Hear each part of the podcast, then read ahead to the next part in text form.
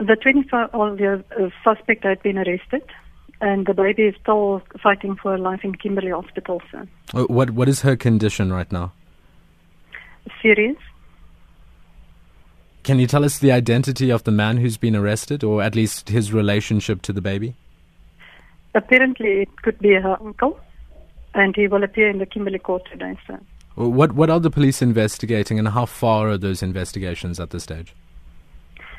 Obviously, the investigation is in a very early stage because the incident happened yesterday morning in the early hours of the morning.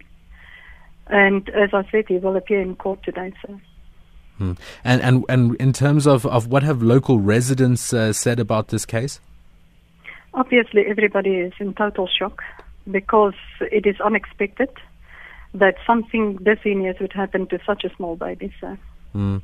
Uh, I know you didn't want to, to give us too many details about the condition of the child, but, but can you tell us what, what injuries uh, she sustained? She's been hospitalized, and I haven't personally spoken to the doctor, so I can't talk about the injuries that she sustained, sir. Uh, Have you spoken to the baby's mother?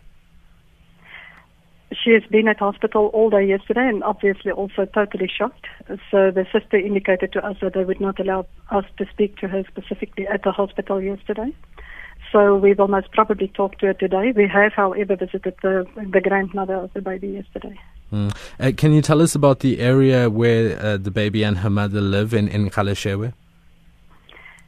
Galeshewe, as you know, there's uh, several formal and informal residences. So this incident apparently happened in a shanty in the backyard of the grandmother's house in Galeshewe.